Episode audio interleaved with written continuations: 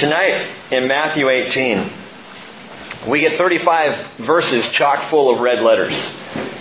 It's Jesus just teaching, teaching, teaching. And as he teaches, he's going to point out some different areas to us, draw us into some specific things that he has to share. Almost immediately from the beginning, by, uh, by about halfway through verse, I guess the beginning of verse 3, we will find ourselves awash in the words of Jesus.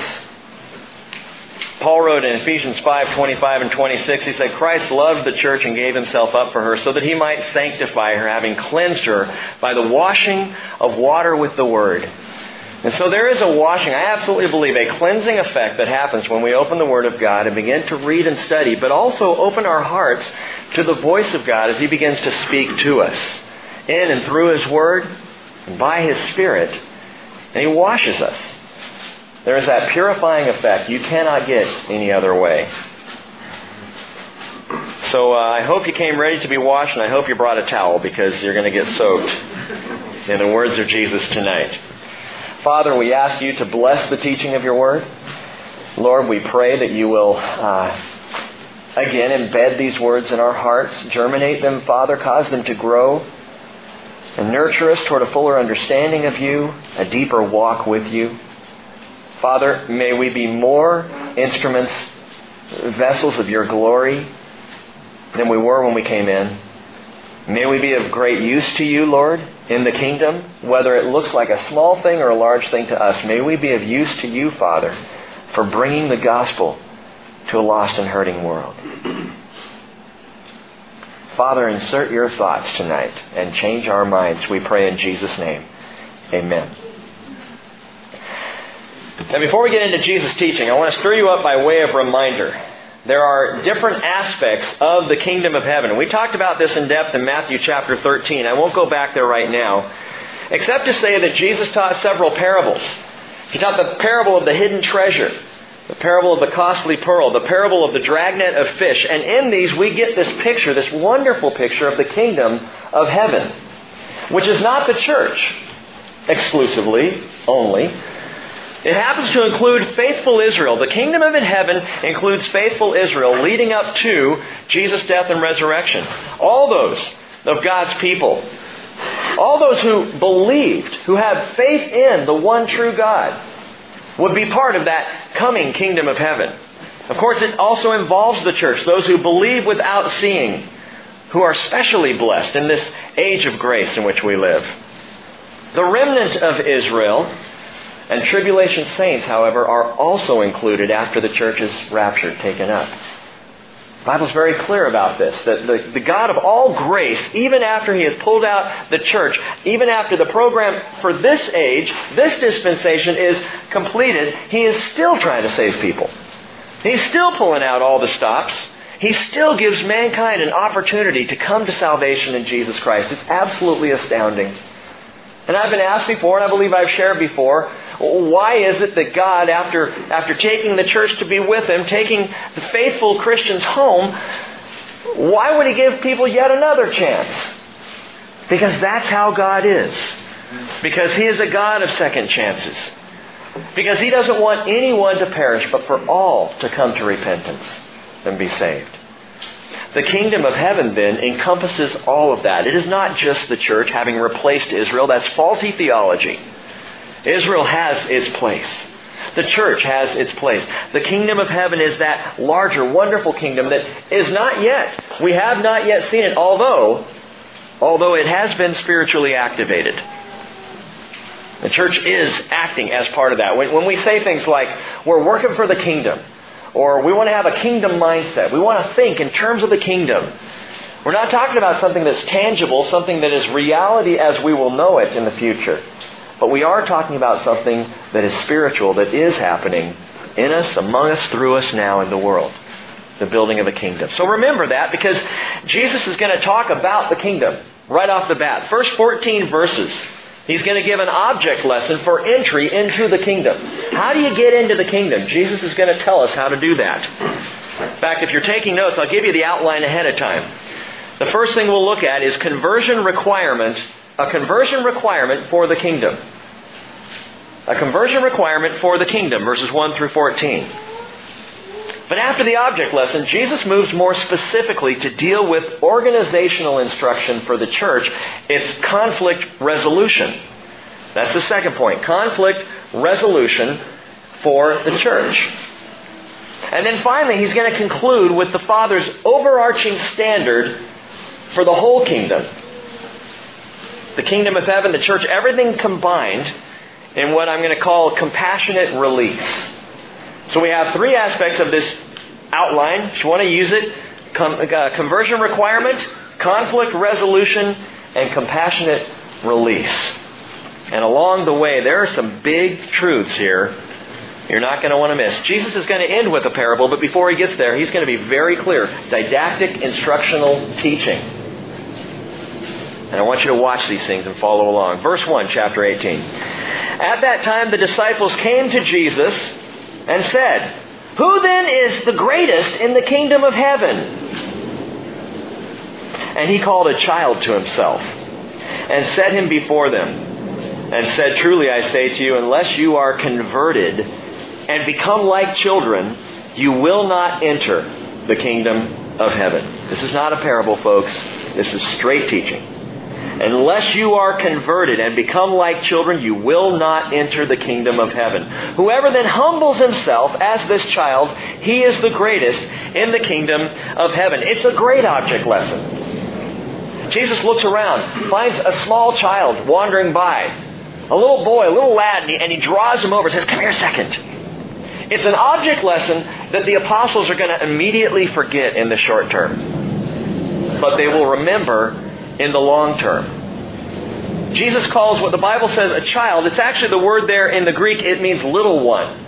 He calls a little one to himself. So we're talking probably a toddler, a little youngster. He calls to himself. And he sets this child, this little one before him, and says, Unless you become like this, you're not getting in. You want entrance into the kingdom of heaven? You have to be converted like this child. Conversion requirement for the kingdom. It's not a rebuke as much as a radical paradigm shift. More so even than in our day. Our day where we're trying to be child friendly, although we're putting more restrictions on children and the fun they can have than ever before in the history of the world, but don't get me started. I mean, what, whatever happened to the days when you got to stand up in the back of the car while it was going 60 miles an hour. Those were good days. But Jesus is talking about a radical paradigm shift. In, in Jesus' day, children were at best an afterthought.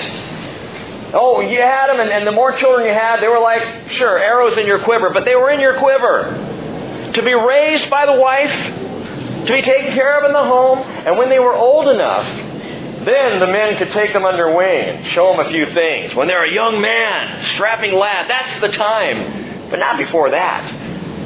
Children were lesser beings in Jesus' day. And for him to make this statement, it, it just, it would completely go head to head with the thinking of the apostles. Who is greatest in the kingdom? Oh, they're thinking about a monarch or a ruler. They're, they're thinking about, you know, the people who assist in that. The higher ups. The guys who are going to sit on the right and the left of Jesus when he comes into his kingdom. That's what I'm talking about, Jesus, the greatest. And he says, No, you got it all wrong. You got to become little. You got to become childlike. You need a conversion. Unfortunately, the word conversion, especially to the Jewish mind, has left a bad taste. For the Jewish people across the centuries, the church began to say things like during the Crusades, convert or die be baptized or be beheaded. And so even today in Israel, if you talk about conversion, if you have Jewish friends and you want to invite them to, to Jesus, I encourage you not to use the word conversion because it's a sour word for the Jewish people. For a lot of people in our world, oh, you, you're not trying to convert me, are you? But the truth is, gang, to get into the kingdom, we need a radical conversion.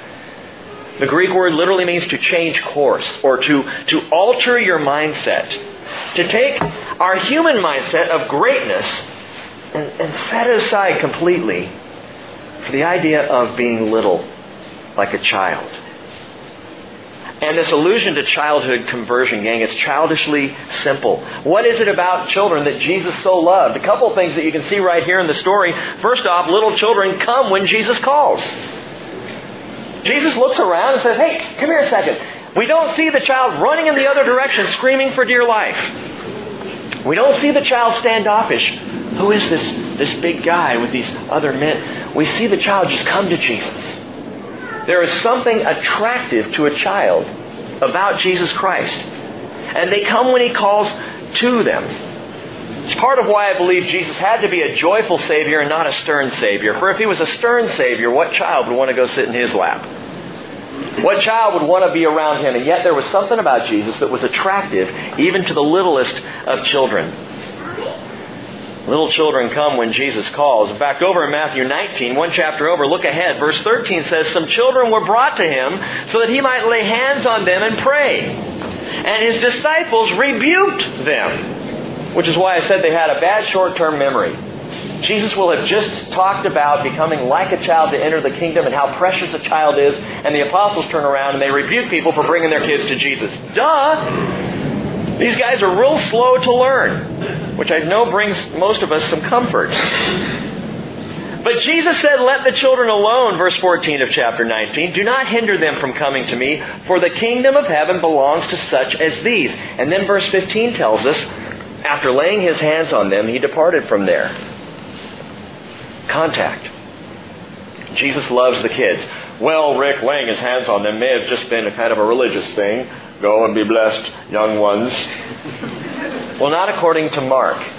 Mark chapter 10 verse 16 gives us a little better picture. It says, He took them in His arms and began blessing them, laying His hands on them. He took them in His arms. You can just see Jesus gathering up the kids. Come here, come here, you little knucklehead. Yeah, noogie, you know, and, and loving on them and blessing on them. The children came to Jesus when He called. He's calling to you. And He's calling to me too. And you might ask yourself, what is your reaction to the call of Christ? What's your reaction to Jesus when He says, hey, come here? Come here. You're involved in something there. Come here a second. Come over here. I want to talk to you. I want to show you something. Hey, you want to sit down and, and talk? Is our reaction that of busyness? I'll, I'll, I'll get there, Lord. Give me a sec. Is our reaction fearful? Oh, man, if I go where Jesus is, I'm going to have to change my behavior. I'm not going to be able to stay where I am. And I kind of like where I am. Well, little children come when He calls. And He's inviting you to come to Him like a child. But little children also could care less about status or stature. And that's the main point. Jesus spells it out for us. Whoever humbles himself like this child is the greatest in the kingdom of heaven. A child could care less where they stand on the ladder of success. A child doesn't care who's in charge, who's the boss. Pride, ambition, self importance, arrogance, these are not kingdom ideals. The childlike quality of humility, whoever humbles himself like this little guy, Jesus says, that's great. That's the greatest person in the kingdom. And we need that kind of mind shift to understand this. The kingdom is not about notoriety. It's not about gaining applause. It's not about elevating ourselves to some kind of stature that's impressive. It's about becoming little. Access to the kingdom only comes through the humble, childlike mindset that comes a running when Jesus calls us. That's a dramatic paradigm shift, and it's even a shift we need to consider and walk out today. Jesus said this. He said, Truly, truly, I say to you, unless one is born again, he cannot see the kingdom of, of God. Same concept, gang. You can't get into, you can't see the kingdom. Unless you are born again. What happens when you're born again? You become childlike. First comes the spiritual birth, and it's something only the Holy Spirit can do in you. It's not something that you can whip up in yourself. Okay, childlikeness. I'm going to be like a child. So you start reading comic books and playing with Legos. That's not going to get you there. But the Holy Spirit does. In John chapter 3 verse 5, Jesus says, Truly, truly, I say to you, unless one is born of water and the Spirit, he cannot enter into the kingdom of God. And so when we're born again, that's the whole idea. If you've heard the phrase born again, it just means being born of the Spirit. It means acquiescing your authority to Jesus. Lord, Come into my life. Holy Spirit, take charge of me. I want to be born anew. And when we are, that's when we start to become smaller in our estimation. We begin to decrease as He increases in our lives. Humbleness sets in. By the way, on the practical side, Jesus really does love kids. He loves children. I mean, when the dailies walk in here alone, I know Jesus just goes, there they are. They're the kids. When anyone brings children in to this fellowship, this family, we need to remember this because when we started the Bridge Christian Fellowship, we had no child care on Sundays or Wednesdays at all. Back when we first met in the living room, I remember orange juice spilling, crayons everywhere. I mean, kids literally were spread out on the floor. There were 20, 25 adults or so, and I think about 90 or so children in there. There were just kids everywhere. And I had to learn very quickly. I'd open up the Bible, open your Bibles to Genesis chapter 2. Blah, blah, blah, All this stuff's going on. And I had to teach over that. And we'd be in the middle of teaching. Literally, you remember the night when the orange juice went over? We just kind of had to stop, mop it up. Where were we? Verse 19. Okay, back to it. And yet, those times were precious because they taught me an incredible lesson. And that's the value of the whole family being together. No matter what happens at the Bridge Christian Fellowship, I can promise you this children will always be welcome in here. They'll always be welcome during worship and communion. And if the parents want to give them the opportunity to Bible time with other kids, that's great. If the parents want the kids to stay in here and they interrupt Pastor Rick and they make noise and they squeal and squirm, that's fine with me. Because Jesus loves the little children. He's not just a Savior of those who come to Him because of what He's done, which is most of us. We realize our great need for us. We wander in our sin. We're lost. We're broken, hurting people, and we say, We need the cross. He's done something I have to have. I need His mercy. Well, he's the Savior of those people, but He's also the Savior of those who are just attracted to Him because of who He is, little kids. They just like Jesus. And He's their Savior too. He has some harsh words for those who would dare to lead children away from Jesus. Verse 5, he says, Whoever receives one such child in my name receives me. But whoever causes one of these little ones who believe in me to stumble, the word there is scandalizo, same word applied to the cross, by the way. Someone causes one of these little ones who believe in me to stumble, it would be better for him to have a heavy millstone hung around his neck and to be drowned in the depth of the sea. Again, he's not speaking in parables. He is serious.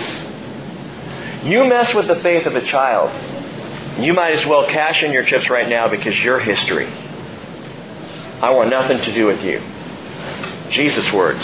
You might as well drown yourself. Don't mess with my children. Don't mess with my little ones. Verse 7, he goes on. Woe to the world, he says, because of its stumbling blocks. For it is inevitable that stumbling blocks come, but woe to that man through whom the stumbling block comes. Stumbling blocks, offenses. Jesus says they're inevitable. They're going to come. He knew this because he knew the heart of man. He knew this fellowship long before we ever began. Jesus could look at the Bridge Christian Fellowship and say, you know, I know stumbling blocks are going to come. I know you guys are going to have arguments. I know there's going to be, debate. I know there's going to be some tension and anger. I know there are people sitting on a Wednesday night in the barn who just irritate the snot out of someone sitting on the other side. Stumbling blocks are inevitable when people are gathered together. 1 Corinthians 11:19 Paul says there must be factions among you so that those who are approved may become evident among you. In other words, what those stumbling blocks and offenses and factions do is they actually end up highlighting people who love. The love becomes more obvious over and above those factions. Paul said to Pastor Titus in verse chapter 3 verse 10 he said reject a factious man after the first and second warning. There's some stern words for you. Paul actually said in a church if someone is factious, offensive, if someone literally is deepening division, causing discord, you warn them. You warn them again and if they're not listening, they're gone. Now that may seem stern, but gang, if there's one thing God will never tolerate in his church is people who divide. He hates divisiveness. And that's what a factious person is.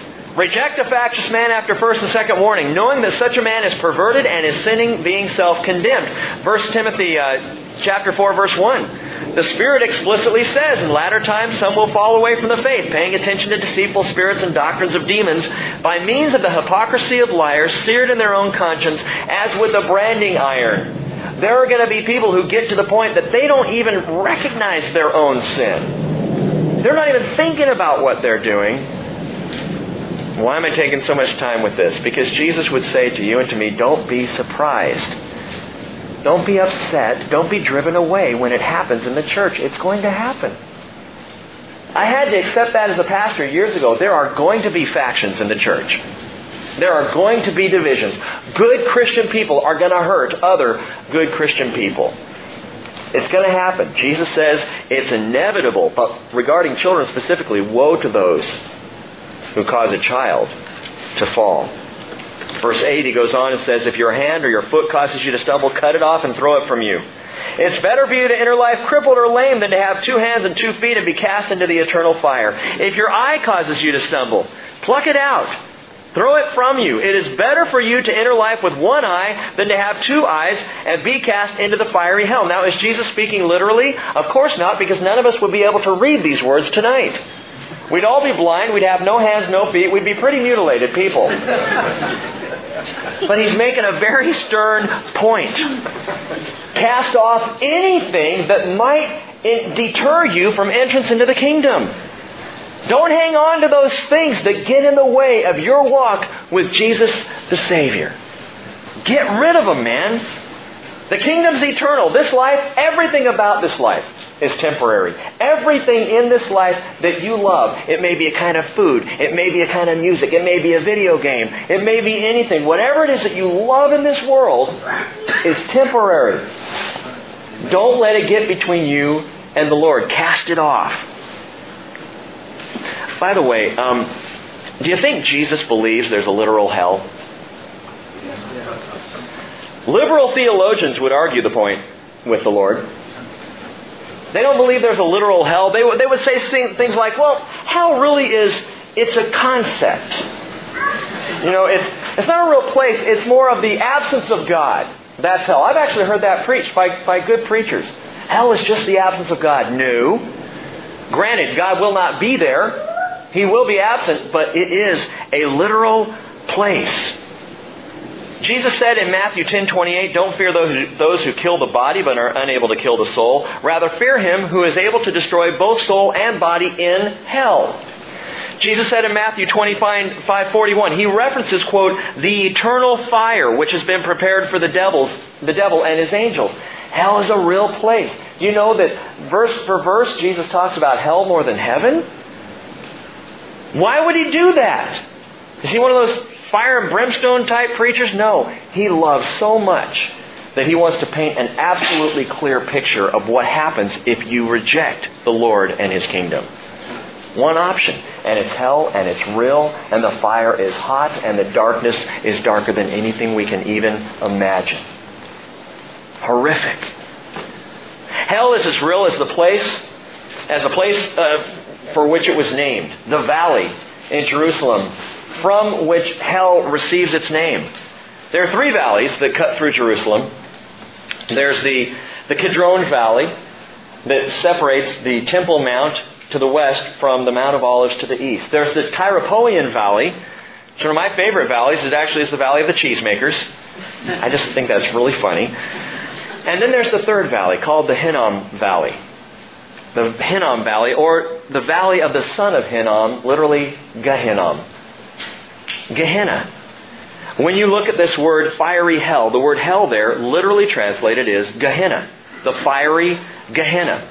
By Jesus' day, it was well known throughout Israel that the valley of Gehenna, Gehinnom, was a smoldering trash dump. It's where all the trash went from Jerusalem, and it would be burned there. So there was a constant burning going on in the valley of Gehenna, Gehinnom.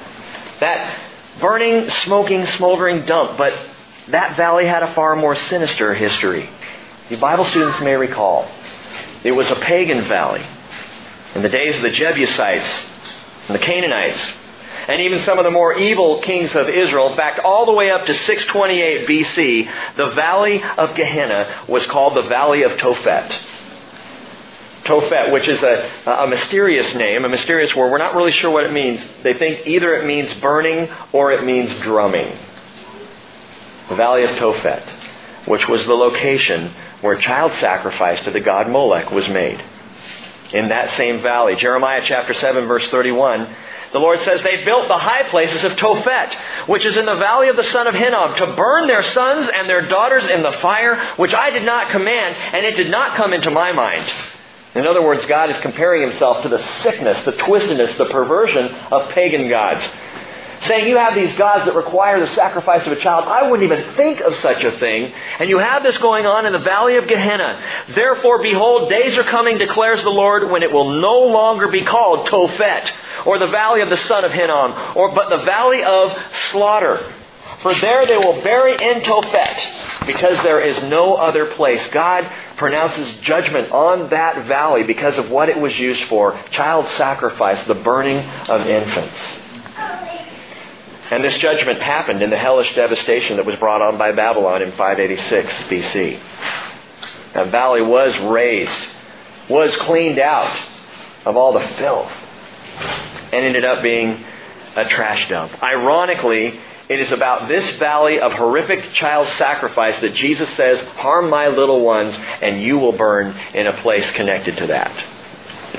Hurt my children, and your only option is the fiery Gehenna. Verse 10 Jesus says, See to it that you do not despise one of these little ones. For I say to you that their angels in heaven continually see the face of my Father who is in heaven. Do children have their own personal guardian angels? Apparently they do. Just taking Jesus at his word, apparently every child has assigned to him or to her an angel who represents them before the Father in heaven, who continually sees the Father's face, who has that amazing connection to the Lord. But I want to remind you that your children's security the security of any children is not in their guardian angel. In fact, 1 Corinthians chapter 6 verse 3 tells us, "Do you not know that we will judge the angels?" Which I think is good because I I want to ask mine where he was when I ran headfirst into that sliding glass door. I'd like to ask mine where he was when I went over the handlebars of my bicycle. Guardian Schmardian. Okay? But the Bible does indicate each one of us as children, there is an angel there, there is a messenger before the Lord. Seriously, our our security is not in angels. I, th- I think it's um, interesting that there's such a fascination in the world with angels. And yet our fascination is to be with Jesus, not the angels. The angel said to John in Revelation 19, "Don't bow down to me. I'm just I'm just like you, dude. I'm, we're co-servants together. I'm serving, you're serving, we're both serving the Lord. I am nothing special here. Don't bow down to me." And then he said the testimony of Jesus is the spirit of prophecy, that great verse. You focus on Jesus, worship God. Verse 11, Jesus says, For the Son of Man has come to save that which was lost. Now, this is subtle, but I want to point something out in this verse. The Son of Man has come to save that which was lost. And Jesus is talking in the context of children. Talking about children. I've come to save that which was lost. I, have come to save kids. Well, contrast that with a similar verse that's not aimed at children, but aimed at adults. Over in the book of Luke. In Luke, Jesus is at Zacchaeus' place, Luke chapter 19. And he's talking with Zacchaeus, and he's got a whole bunch of people, adults, sitting around a table together. And in Luke 19, verse 10, he says, The Son of Man has come to seek and to save that which was lost. Talking to adults, he says, the Son of Man came to seek and save that which was lost. Talking about children, he says, the Son of Man has come to save that which was lost. When he talks about children, he leaves out the seeking part. So, so here's some insight into children and sin. Children still need saving, but they don't need seeking. Children still need saving, but they don't need seeking. What do you mean by that? Look at verse 12. Jesus says, What do you think? If any man has a hundred sheep and one of them has gone astray, does he not leave the ninety-nine on the mountains and go search for the one that is straying? If it turns out that he finds it, truly I say to you, he rejoices over it more than over the ninety-nine which have, gone, which have not gone astray. And so it is not the will of your Father who is in heaven that one of these little ones perish. I want to underline chapter 14, or verse 14 there. It's not the will of your Father who's in heaven that one of these little ones perish. I believe that's a powerful verse even for the abortion argument today. It's not God's will that a single one perish.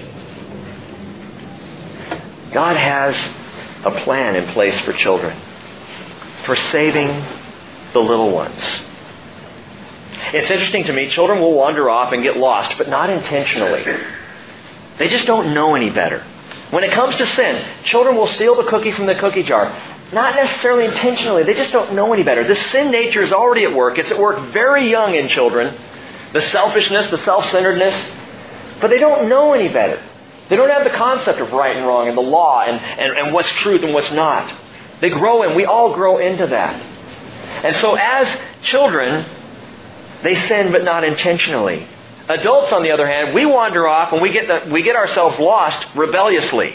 It is intentional. We know exactly what we're doing when we choose to sin. And so there's a difference which indicates to me that the Lord would have to seek and save the lost adult, whereas the child just needs saving. He just needs to save the. He doesn't have to seek them because they're right there. They still need saving. The cross still needs to be applied, the blood of Jesus, to the life of a child. The adult needs some seeking. Luke chapter 15, Jesus gives the same parable, but in a different setting. Luke chapter 15 and verse 1. I'll just read it to you. It says, The tax collectors and sinners were coming near him to listen to him. Both the Pharisees and the scribes began to grumble, saying, This man receives sinners and eats with them. Okay, so who are the people gathered around? Tax collectors and sinners. Not children here. And Jesus tells the parable. It's not the same telling. And you'll find this in Scripture. Sometimes the same story will be used, but it's Jesus using it in two different locations for two different reasons.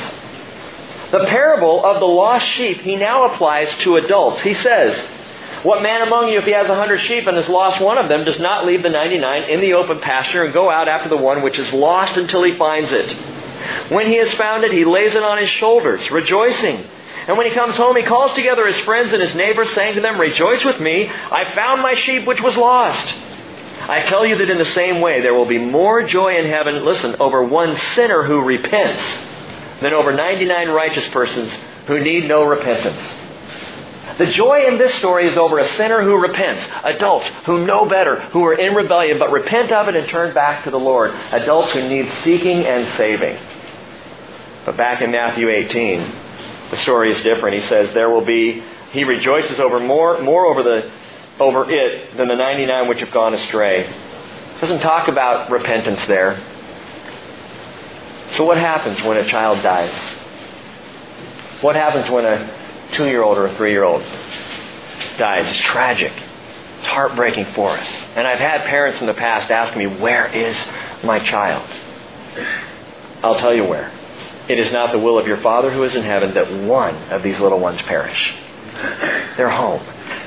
They're with Jesus they're safe. Jesus gives the same parable with different application. In Luke, he's talking about seeking and saving the rebellious lost. Here in Matthew, he's talking about saving the unintentionally lost children who, because of their sin nature, would be lost if Jesus hadn't died for them. But because he died, his mercy immediately applies. It's a great assurance that little ones who die before they know any better are absolutely saved. Well, okay, Rick, so what's the age of accountability? At what point do they have to be responsible for their actions? You're only going to find that verse in the first book of opinions. Okay? So we're not going to go there tonight. Now, knowing the stumbling blocks and offenses and factions are going to arise, Jesus turns his attention from the larger kingdom more distinctly to the church. Second thing in our outline conflict resolution for the church. Verse 15. Jesus says, If your brother sins, Go and show him his fault in private. If he listens to you, you have won your brother. But if he does not listen to you, take one or two more with you, so that by the mouth of two or three witnesses every fact may be confirmed. If he refuses to listen to them, tell it to the church. And if he refuses to listen even to the church, let him be to you as a Gentile and a tax collector.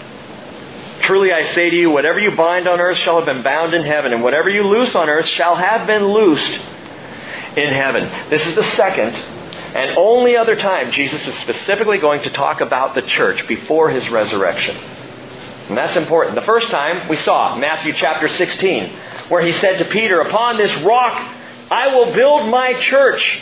And the gates of Hades will not overpower it. I will give you the keys of the kingdom of heaven. Whatever you bind on earth shall have been bound in heaven. Whatever you loose on earth shall, ha- shall have been bound or loosed in heaven. Two times he speaks specifically about the church prior to his death, burial, resurrection. Only twice.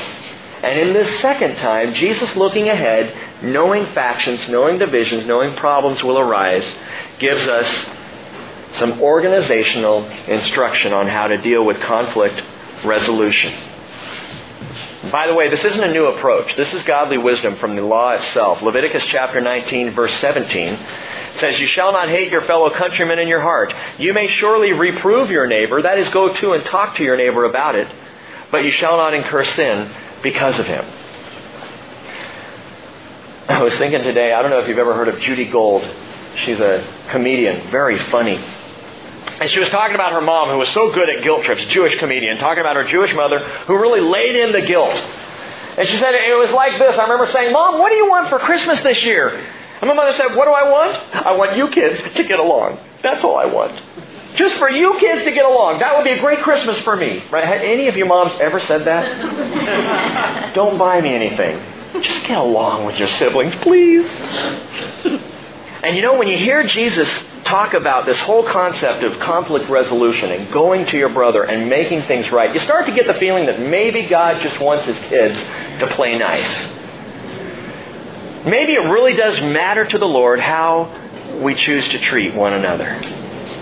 I believe that's the Father's heart. So he gives a three-step process for concept, uh, conflict resolution so we can learn how to love our brothers and sisters. He says, first of all, if your brother sins, go to him in private.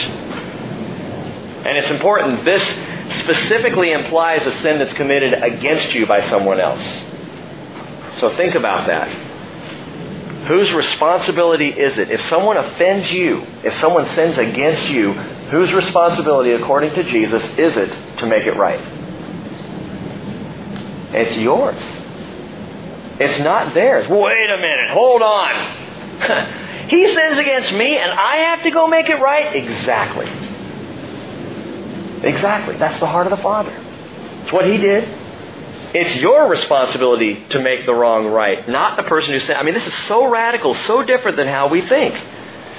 By the way, how is this attempt at restoration to take place? Privately. One on one. Just the two of you. Not in terms of gossip and slander, getting out there. You know, if we follow just this first part of Jesus' conflict resolution plan for the church, I'm sure half the heartache and most of the gossip in churches would completely cease. But Jesus takes us to part two. they don't want to listen to you, it doesn't work, there's a hard heart there, and you've tried, then you take one or two witnesses with you.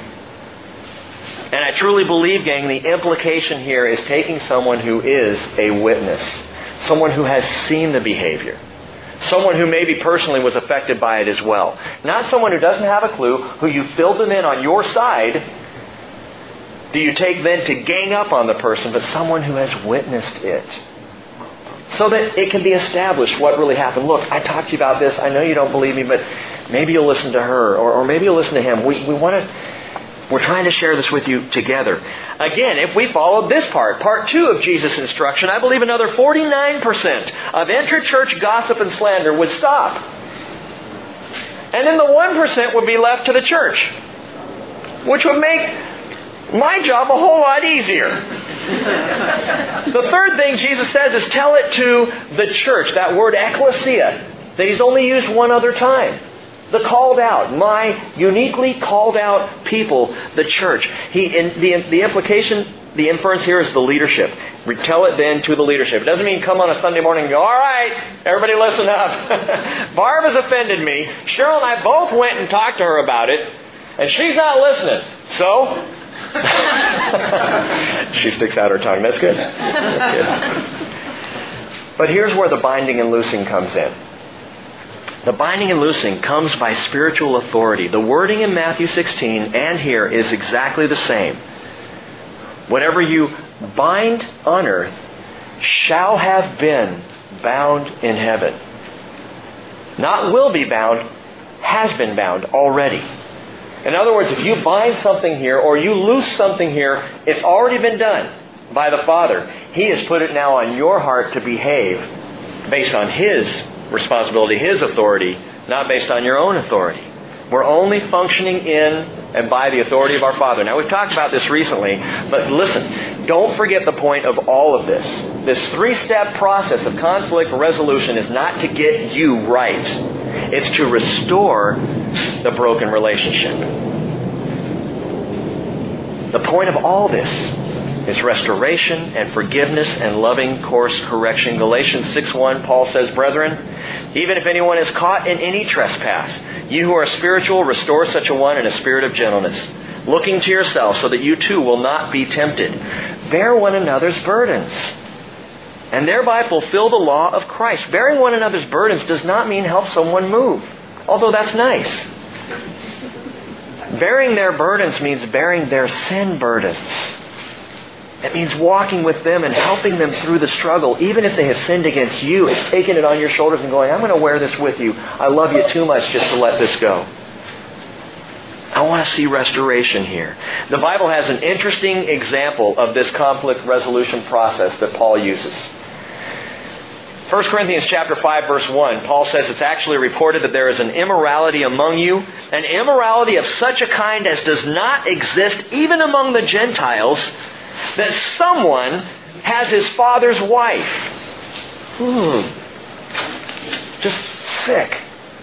There's a twisted perversion going on in the church at Corinth. And Paul says, In the name of our Lord Jesus, when you are assembled and I with you in spirit, with the power of our Lord Jesus, deliver such a one to Satan for the destruction of his flesh, so that his spirit may be saved in the day of the Lord Jesus. This is by the time the conflict resolution process has gotten all the way to taking it to the church. Going to the person in private didn't work. Taking a witness didn't work. Now it gets to Paul, and Paul says, Church, you've got to deal with this. You need to cast this guy out. This is church discipline at its most serious. He needs to be kicked out the door. And there are an awful lot of churches today that won't do it. That allow sin not only to remain, but to increase in a church body because they're not willing to take the hard step. But, gang, hear this. Even in that extreme, the purpose of rebuke, the purpose of church discipline is always restoration. It's in 2 Corinthians chapter 2 verse 8, speaking of the same man that Paul says he's had enough. All right, he's had enough. He says, I urge you now reaffirm your love for him. Bring him back. Go get him. He's hurt bad enough. He gets what he did. Restoration is the first course of action our church must and will take. Restoration will always be what we're about, no matter what it looks like. We will always seek to restore first. And we will go as far as we possibly can in restoration. And only when I see, and this is just me speaking personally, but when I see an individual sin or problem infecting the body, causing division, causing pain among other people and growing, that's when I would step in and say, this stops. This stops here. This stops now. You need to go elsewhere. But it takes an awful lot to get to that point. Because the heart of the Father is restoration. That's why I pointed out this is one of two times Jesus even speaks the word church before the resurrection. The first time he's talking about the faith of the church, and the second time he's talking about the standard of the church. Restore, restore, restore. You seek resolution in any conflict. You have a brother or sister you got a problem with, man, talk it out with them. Love them. Forgive them. Go to them. As far as I'm concerned, where there's repentance, no matter how shabby, thin, or bedraggled, we have a responsibility to restore in gentleness. Matthew 18 verse 19 going on, Jesus says, Again I say to you, that if any two of you agree on earth about anything that they may ask, it shall be done for them by my Father who is in heaven. For where two or three have gathered together in my name, I am there in their midst. I love that because it means he's here right now, tonight. But there's a deeper meaning than just the gathering of a church fellowship. Jesus uses the word agree. If any two of you agree on earth about anything you may ask, it shall be done for them by my Father who's in heaven. That word agree is a great word in the Greek. It's symphoneo. Does that sound familiar? Symphoneo. It's where we get our word symphony. He's talking about an agreement like a symphony. Like, like the, the strings, the violins, the cellos, the violas the horn section, the percussion, all reading the same sheet of music, all unified in sound, all chords played together, all the music coming out in a beautiful connection. And it never starts out like that. Has anyone ever been in an elementary school orchestra? or a junior high band? Like fingernails on a chalkboard, you know what I'm saying? Scary stuff. I, I, I saw this today. My mom sent me a, an email on church bulletin bloopers. I'm sure you've seen some of these, but I like this one. The sermon topic for tonight's evening service is What is Hell? Come early and listen to our choir practice.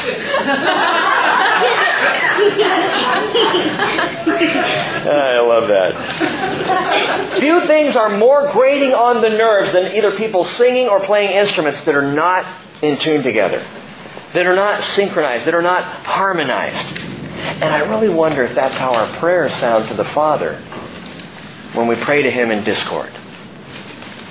When we pray out of unity in disharmony. See, the Bible says how good and pleasant it is for brothers to dwell together in unity. And so what the Lord here is saying is, I want my church, my called out, my special people, I want you to be like a symphony. I so want you to maintain love and restoration and forgiveness in relationships such that when you pray, it's a symphony. You're like an orchestra. And not an orchestra of people scratching on their instruments, not knowing how to play, but people who have been playing all their lives in the love of Jesus Christ. That's the kind of father unity the Father calls us to. How in this world of hurts and abuses can we possibly nurture this kind of unity? Verse 21. Jesus then came. I'm sorry, Peter came and said to Jesus, after listening to all this, he's taking it all in, just like you tonight. Peter's listening, uh-huh, uh-huh, probably taking some notes, thinking it through, and he comes to Jesus and says, Okay, Lord, how often shall my brother sin against me and I forgive him? Up to seven times? And Jesus said to him, I do not say to you up to seven times, but up to 70 times seven. And here we get to the part, third part of our, of our outline, compassionate release in the kingdom. Compassionate release in the kingdom. If there is one standard by which the Lord measures relationships, this is it. He applies it to the church, but he applies it to the overall kingdom. This is the big, overarching kingdom standard, compassionate release in a word, forgiveness. Now, traditional rabbinic teaching stated that a person was responsible to forgive three times. A good Jew was responsible for three acts of forgiveness if someone wrongs them three times. The fourth time, you don't have to anymore. You're released yourself from having to forgive the person or deal with them at all. So Peter, knowing this, forgive three times, he doubles it and adds one just to be generous. Okay? How about seven times? This will impress the Lord. Jesus takes that rabbinical three times, he multiplies it by 163 and a third to a sum of 490.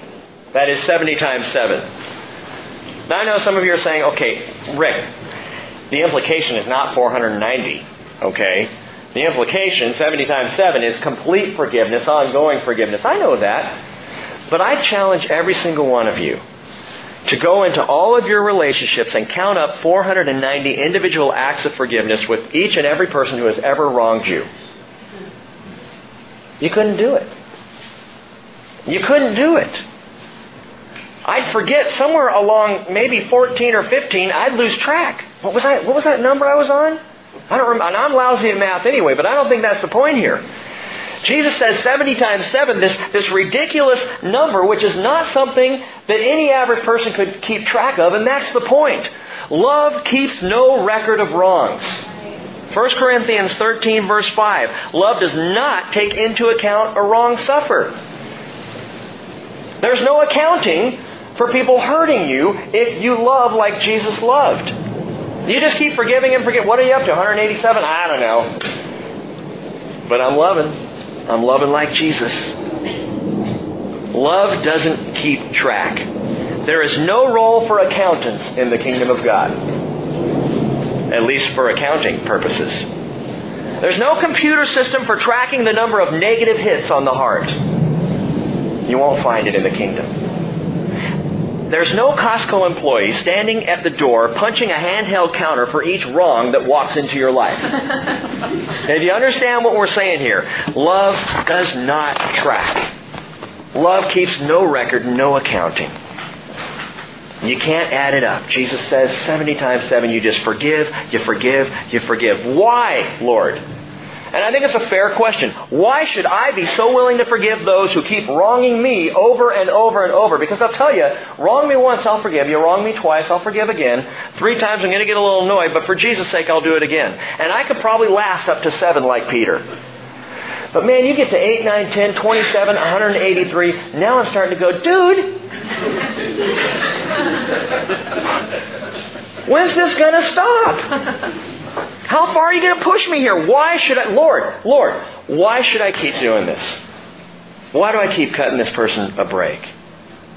Verse 23.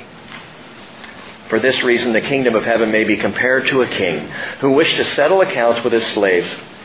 When he had begun to settle them, one who owed him 10,000 talents, that's 15 years worth of wages, was brought to him. Since he did not have the means to repay, the Lord commanded him to be sold along with his wife and children and all that he had and repayment to be made. And that was Jewish law. That's the way it worked. You got a debt that you couldn't repay, you went into slavery. And you worked to repay the debt. So the slave fell to the ground and prostrated himself before him, saying, Have patience with me, and I will repay you everything. Now watch this. The Lord of that slave felt compassion and released him and forgave him the debt. Compassionate release. That's compassionate release. He didn't lower the debt. He didn't lower the payments. It wasn't like one of those credit card companies, you know, that you can call up and they'll call all the people that, that you owe money to and they'll lo- lower it down to an easy monthly payment. No. Gone. The debt, history. He forgave it. Verse 28. But that slave went out and found one of his fellow slaves who owed him a hundred denarii, about a day's worth of wages. A hundred denarii. And he began to choke him, saying, Pay back what you owe. So his fellow slave fell to the ground and began to plead with him, saying, Have patience with me, and I will repay you. But he was unwilling. And he went and threw him in prison until he should pay back what was owed. So when his fellow slaves saw that what had happened, and they were deeply grieved, and came and reported to the Lord all that had happened, then summoning him, his Lord said to him, You wicked slave. I forgave you all that debt because you pleaded with me. Should you not also have had mercy on your fellow slave in the same way I had mercy on you? And his Lord, moved with anger, handed him over to the torturers until he should repay all that was owed him.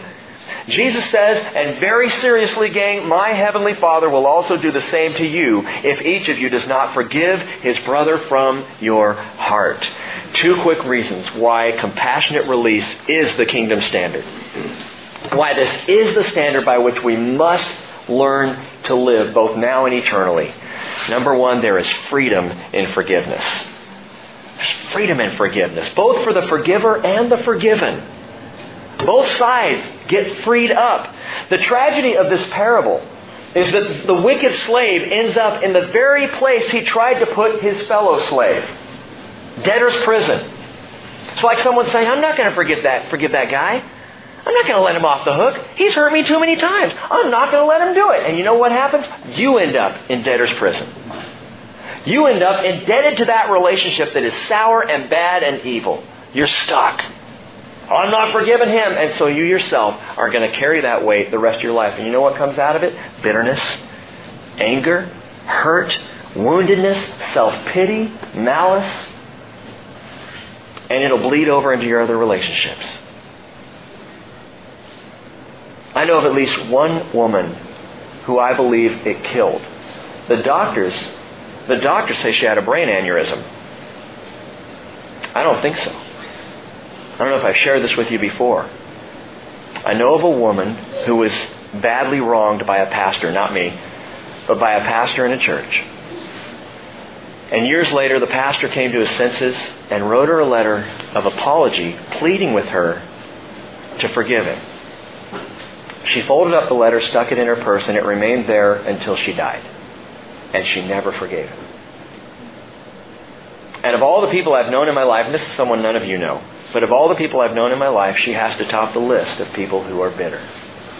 It ruined her because she would not, could not forgive. She landed herself in debtor's prison. And so Jesus says, you got to be born again. You need that childlike conversion. Isn't it amazing how quickly kids will forgive each other? I remember coming home bleeding out my, my mouth and my nose because Trig Blasingame down the street. Trig, Trigger was his name. Great name for a kid. Trigger. I don't know if it was after the horse or a gun. Either way, it wasn't good. Bleeding, crying, Trig threw a blood, dirt clot in my face. And then the next day, coming home and tell my, telling my mom, hey, Trig and I are going to trick or treat together this year. And my mother saying, no, you're not. you're going to come home with a bag of dirt. No, you're not going to trick or treat with Trig. But from the mindset of a child, forgiveness, it's easy. I don't care what you did to me. You want to be my friend now? Okay. Cool. Let's play. And it's that childishness, that, that childlikeness Jesus is calling us to. And don't worry, Russ is very concerned.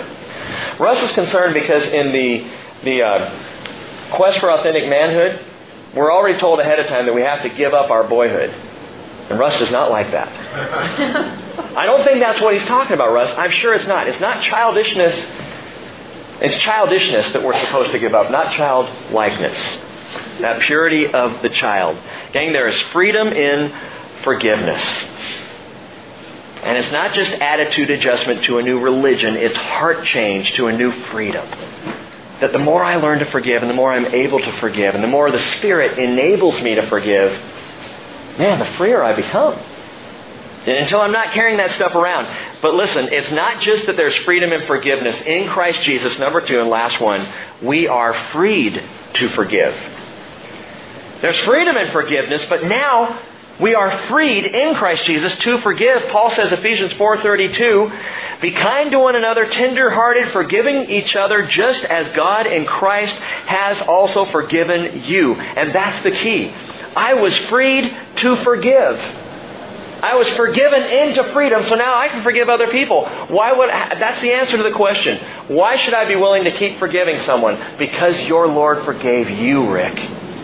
Because I forgave you a thousand times over. I gave you on the cross complete forgiveness. That's why you should forgive.